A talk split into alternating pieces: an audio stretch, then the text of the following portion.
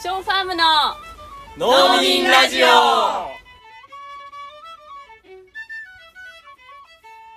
皆さんこんにちは。ショーファームの農民ラジオ始まりました。ショーファームの農民ラジオは1000年続く農業をビジョンに神奈川県横須賀市で農業を営むショーファームの翔子翔と農園の仲間たちが一旦農業の話題を封印してフェミニズム環境問題社会正義など政治的な話題をでもやっぱり農業についても語り合うポッドキャスト番組です。というわけでエミです。しょうこです。翔です。かいです。はい。今回は前回に引き続いてえっとフェミニズムに出会った男性の葛藤シリーズ。そうですとねいうことでかえさん。僕もでも葛藤の前に出会っちゃってるんです僕おは。おそこはあの前回も最後にちょっと話してくれましたけどすごいレアケース。うん。そうですね、うん。自分が葛藤する前からうん。そのちょっと言いましたけどね。姉も3歳年上の姉がいるんですけど、うん。その姉もフェミニストだということを僕が物心ついた頃には言っていたそれ 多分すごい。彼女なんか高校生で多分それを自覚してるんじゃないかな。だから僕が中1の時に彼女が高1みたいな感じなので、うん。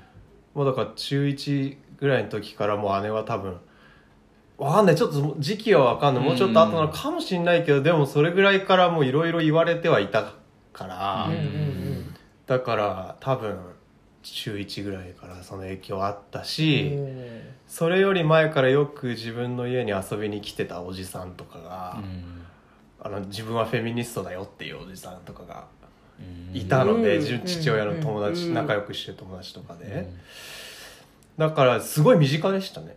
これは英才教育です。フェミニスト英才フェミニスト S 教育。フェミニスト病なのかもしれない。家父長インターンと真逆。真逆だですね。本当だ。えーで当時はどういう感じであのそういうことを言われた時とかうん。あまずどういうことを言われたんですか？いやそうなでもそのベースとしてはやっぱそのなんだろう男女で基本的にはそういうキャリアとかについてもそうだし家庭内分業もそうだしうん。差はないと、うん。基本的には全部一緒なんだよっていううん。ことはもうずっとあったし、うんうん。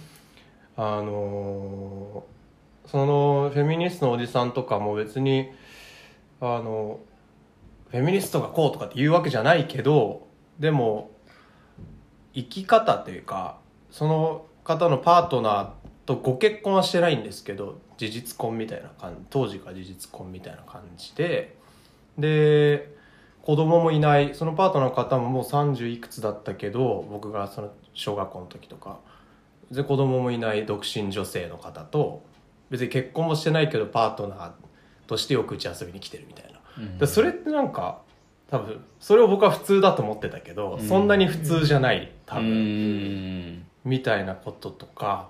うーん。だから前提が結構違うんですよね。なるほど。家庭内の。うん。じゃあ、まあ、男はこうあるべきだ女はこうあるべきだ夫婦はこうあるべきだみたいなのが染みつく前にそうそうそうそうそういう人たちがいるしあとあのー弱い自分の弱いとこも出していいみたいなのはそれでも多分できないことは多かったけどやっぱ社会に出るというかまあ学校とかね。うん。ずっと公立校だったんで学校とかで普通にいわゆる男泣くな的なものとかも全然残ってたから、うんうん。そういうのはダメだって家帰ればそこでは別にもう弱くていいうし、なんか朝起きてきたら変な知らないおじさんが家のソファに寝ててでその人は無職のおじさんで、うん。アーティストなんですよただの、うん。ただのアーティストで、うん。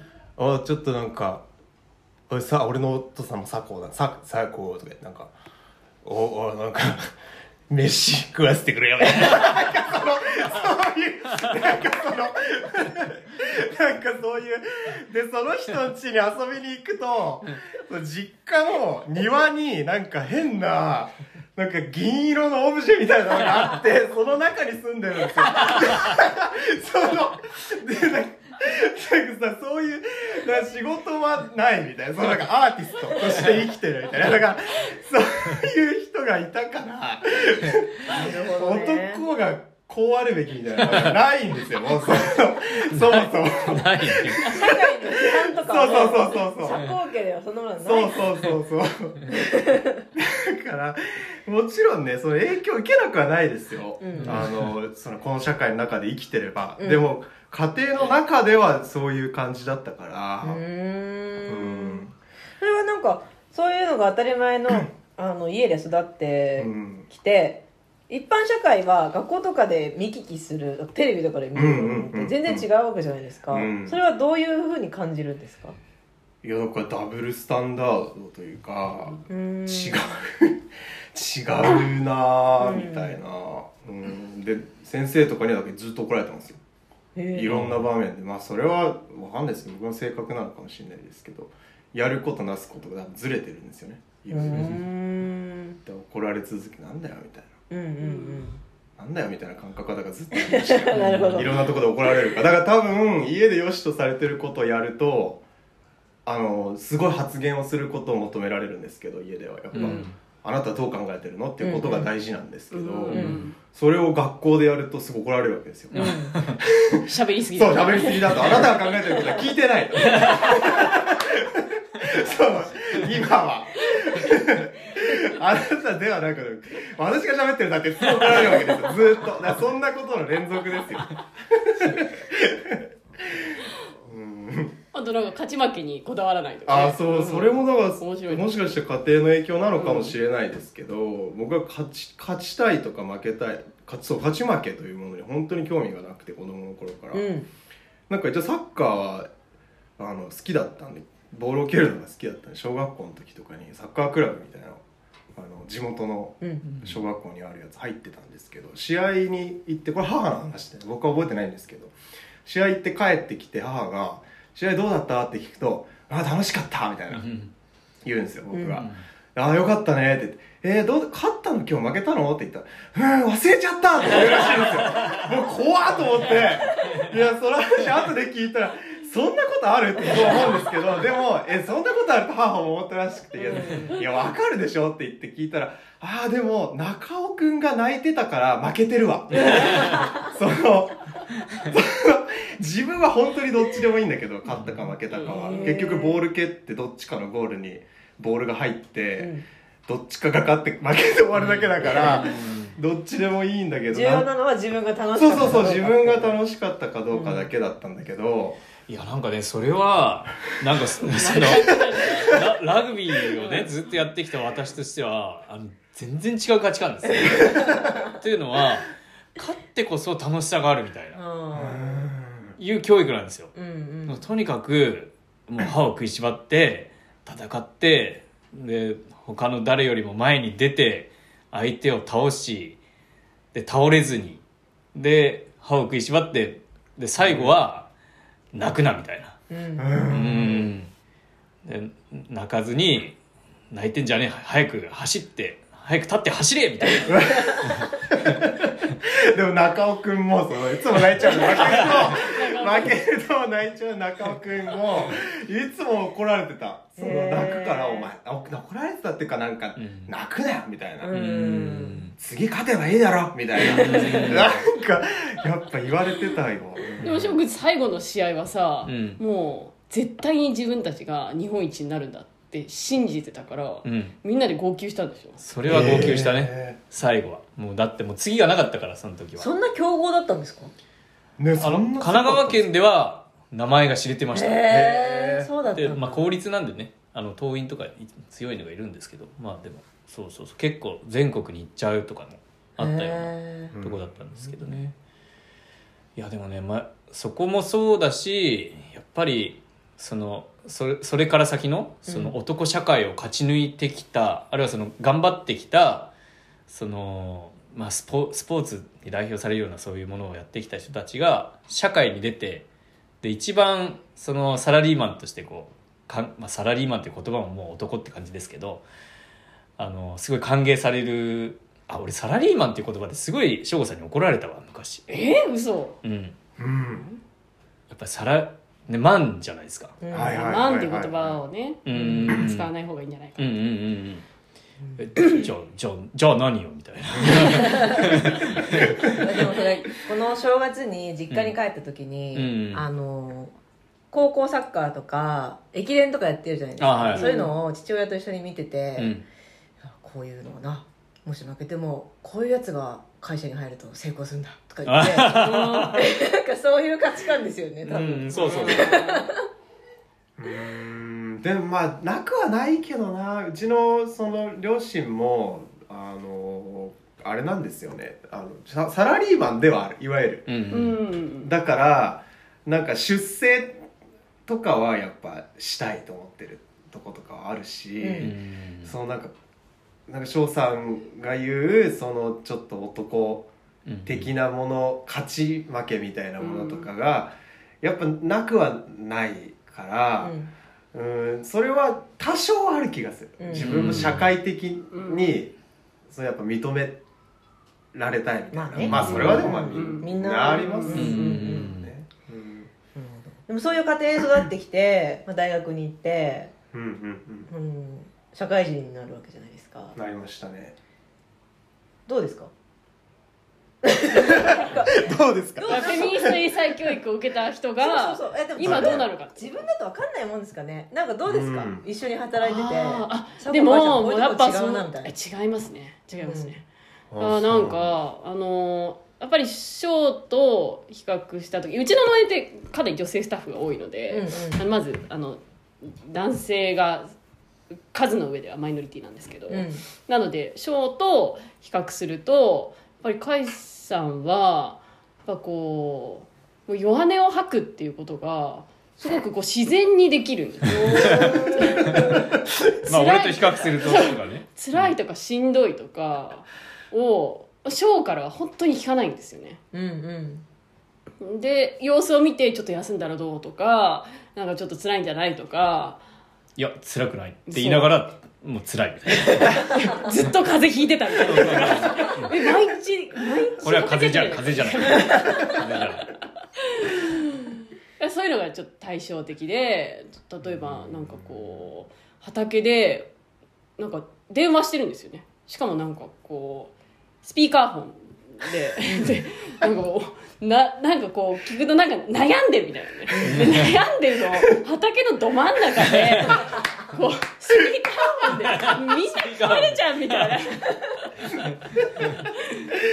もうすごいショート対照的だなって思いました。やっぱこれはねフェミニスト英才教育ですよ。そうなんです。かねこれ気づかなかった。新しい気づかなかった。そっか。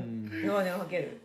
うん弱音を吐けるのってうん大事ですからね。大事大事、なんなんか翔子見てなんでできないんだろうって思っちゃうんですけど、うん。私はなんか辛かったらあちょっと今日体調悪いからやめるわとかなんかまあ友達にちょっとしんどいわとか、うんうん。こういうふうに、うん、なんか悩んでることがあってとか、うんまあ、すぐ泣けるし、うん、なんか辛かったら出すということがうんうん。何の抵抗もないんだけど、いやそうじゃないっていう男性の大変さもあるなっていうふうにすごい実感しました。だから僕がその徐々にそのフェミフェミニストに向けてこう変わってったっていうところの一番最初は自分が泣いてったことなのかなとうんうんうんううん。ん。家で泣くようになった、うんそれで徐々に徐々にカタルシスっていうか。うんうん。うん。なんかと溶けてったのかなうん。っていう気がしますけど。ずっと泣いちゃダメだとかね。うんうんくなって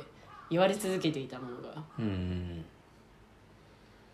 甲斐さんどうですか？そういう悩みを出すとか泣くとか。それはでもどんどんできるようになっていってる感じはあるかもしれない。確かに。へそれは、うん、僕もちょっとそういうことできないなって思う多分人よりめっちゃハードル低いですけどね、うん。そのハードルはいくらでもすぐ振られたとか言って 彼女彼振られたとか言って友達に電話しちゃうぐらいだから、あれだけどでもなんか例えば自分の過去のトラウマとかそういう話をその自分が一緒にいる人とかにもできなかったりしたことは全然あるしでもそういうなんか無理してる感じが辛いなっていう認識はできるかもしれない。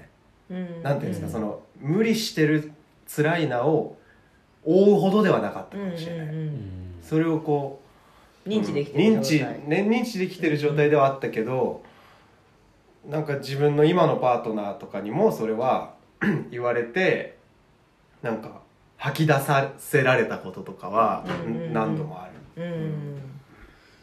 それはある気がする、うん。うんいくらフェミニズム家庭で育ってもうん。何考えてんのって言われてもなんか何でもないみたいな。うん。これは言わなくていいことだからみたいな、うんうんふうにこうなんかグッてしちゃうみたいうん。な、なのとかはうん。ありますね。うんうん。そういえばちょっと思い出したんですけど僕があのまあ翔子さんとこう代表交代から僕の気持ちがフェミニフェミニストに落ち着くまでのこうブレブレブレブレしてた間にうん一回あの知り合いに知り合いのとこ行った時にちょっと話したんですよ。あの代表変わってみたいな。ああそれ SNS で見たみたいな感じで言われて。でなんか今思えば彼は、まあ、ミソジニーというかあの、まあ、フェフェミニストの人がちょっと嫌いみたいな感じの人だったんですよね。でああそうか中野くんはうんまあなんかそっちの世界から降りるのねみたいな感じで。そっちの世界？うん。いやなんかあそっちの世界行っちゃうのねみたいな。つまりそのあのーなんだろうね。売り上げとかも伸びなくなるしなんかその経済的に成功するみたいなところじゃなくなるのね？みたいな。あ男性万歳のうん世界を降りちゃうのかみたいな。そうそうーそうそう。すごくないですか？それをはっきり言うってすごくないですか？いや当時何言ってんかよく分からなかったですけどうん あなんか俺協力してくれるのかなこの人みたいな。さすがプラスそうそうそう。でもそういうことを言うってことは相当な相当強いミソジニーの思いがある。ありますよね。ある方ですよね。うん。うん言えないですよね。言えないよそれ、うん。うんででまあ、うん、本当によよく分かんなかったですけどね、うん。いやなんかそういう人もいたなとか思いながらも、うん、え悔しいとかはなかった？ですか？あ僕自身はい、その時は。うん。いやもうもう変わっちゃったし、うん。代表交代しちゃったし、あじゃあまあそうなればちょっとなんか僕別の事業でも始めようかなみたいなとか、ううん、全くショーファームじゃないなんかをこううん。やってそっちで成功でもしようかなみたいな。うん。いうことを考えた時もありましたよね。へううん。ん。まあ事業というかうん何もないですけど。う ん何もないですけど。でも成功したいっていう。のは思ってましたよね。うん。うん。うん。ー向井さんもこういう英才教育を受けてきた受けて大人になった、けれど大人になってから葛藤があったという話も聞いたんいやです最近なんですけどね、うん。またその今のパートナーの人といろいろ話をしてる中でうーん今落ち着いて2人で音楽やってるんですけど、うん。まあその頃はまあ本当半年前とかもうちょっと前かなは、まあ、僕だけやってたんですよ音楽を。うんううんん。でそれは農園に来る仲間もちょっと同じアイリッシュの音楽をアイルランドの音楽やってたりしてそれでセッションするとか、まあ、その関連でちょっとお呼ばれしてあの演奏をしに行くとかそういう活動をしてる中でなんかずるくない？みたいな話になったんですよね。うんうん。そのパートナーから。そのなんかなんで私はその一緒に遠遠征とかなんか予防とかもなんか思わないの？みたいな。でなんかいろいろそれこう話を聞いていくとまあ基本的には私の態度の問題。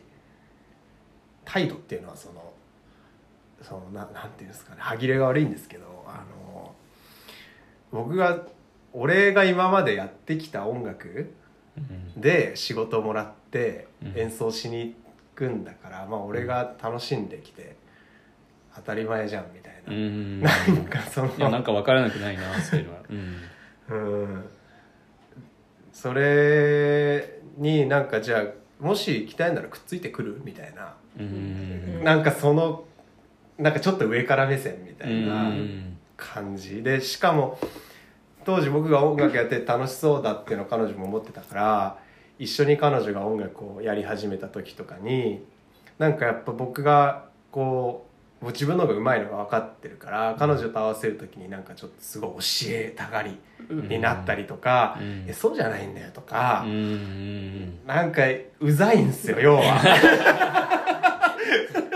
要は。今振り返るとそうねそう、でそれをだ、うん、うざいよって言われてその時にでもいやでもそれはみたいな。全部俺が今まで培ってきたものがあってそれで楽しくやってるのについてきたいだけでしょみたいなまた上からになっちゃうんですけど、でもよくよくそのことやっぱそうやって彼女に「うざいよ」とか、うん。なんかずるいよとか言われてへこんだから、うん。まあ、ショーハムでもその話をまあしてたんですよ、うん。みんなに。がもうこんなことで辛いみたいな もういろんな人に言うてもう5回ぐらいこのくだり聞いてるんで。そうそうそう。同じ話をいろんな人にするんで僕はこうこうこんなことがあって。そううざがられてますみたいな今。弱音は吐けるからね。そうそう。弱音は吐けるから。でもそれがでもよくよくやっぱ話をしてると根本的にやっぱ自分のその特権性というかなんかやっぱ何をするにも今まで障害になるものが例えばなかったと。それは男性であの仕事をしてる時とかも、まあ、あの仕事働き始めた時とかも、まあ、普通に就活とかも別にうまくいくしね。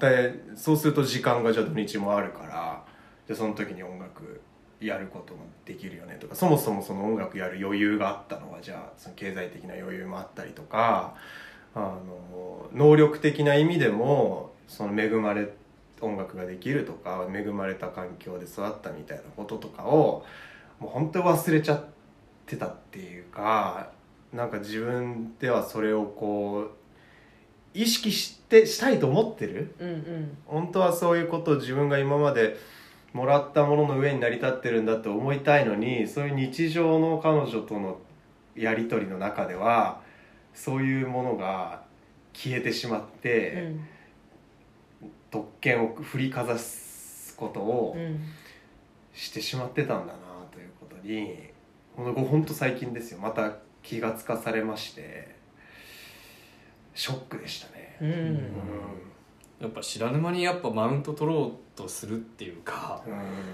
うん。ね。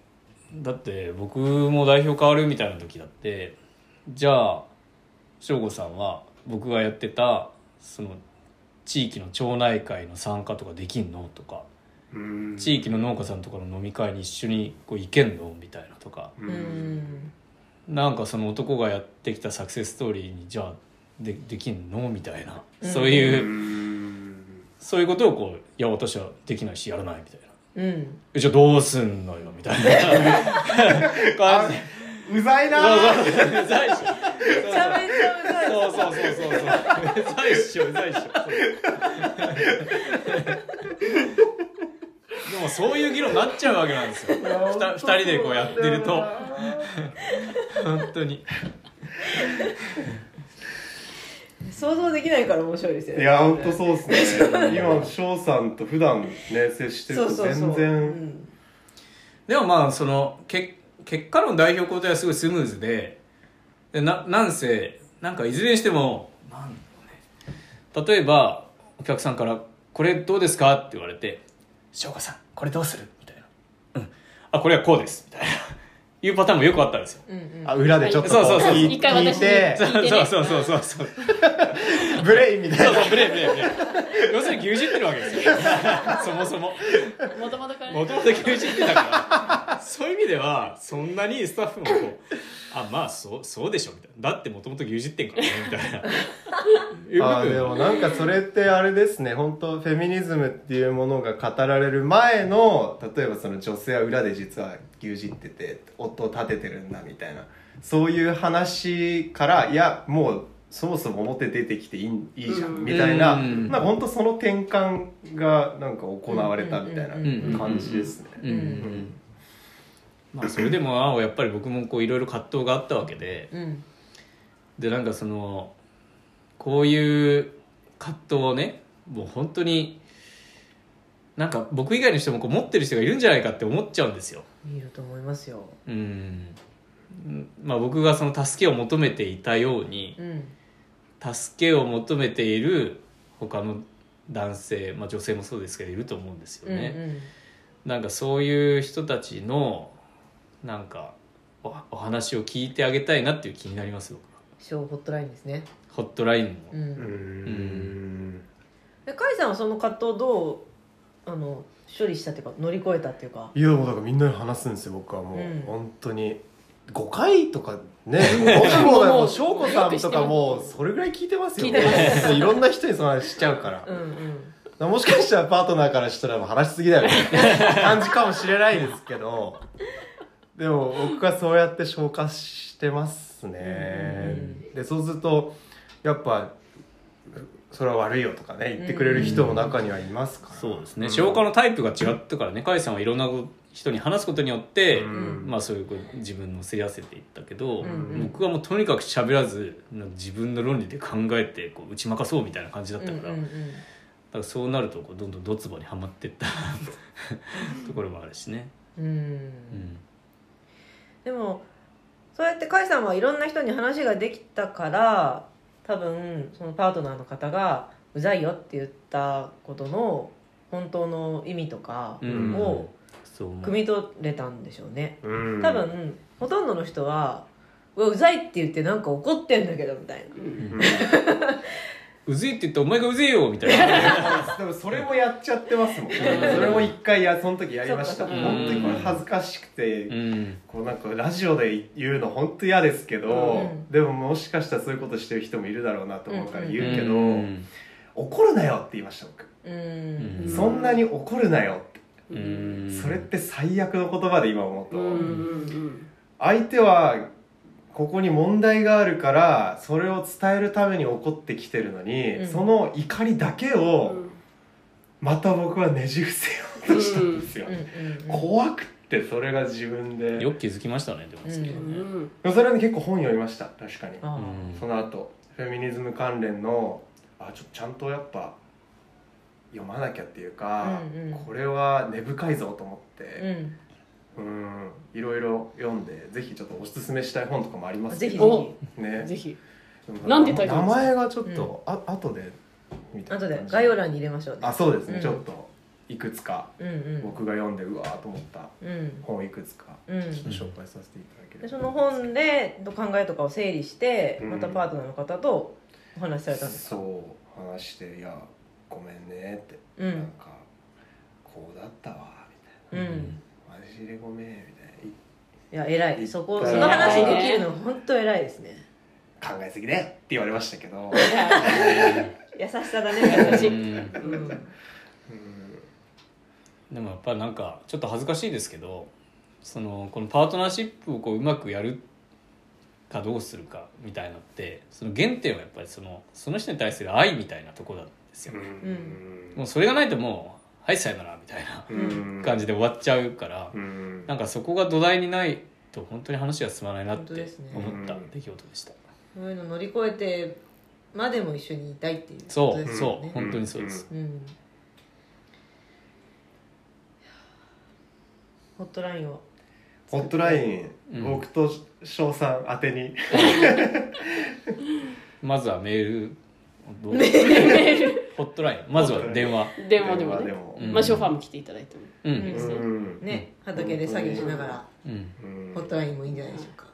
聞いてもらいたい人をちょっと選択していただいて。これはあそうですね。翔さんに聞いてもらいたいな。確かっちは甲斐さんに聞いてもらいたいな。ってうん回答者を選びます。で電話番号伝えますんで、はい。困ったら。本当本当いいやや本絶対いると思いますたくさん、ね。誰にも言えないなっていう人もいると思うんで、ううんぜひはいじゃあこんな感じで。はい。はい。はい。はい。それではショーファームの農民ラジオでした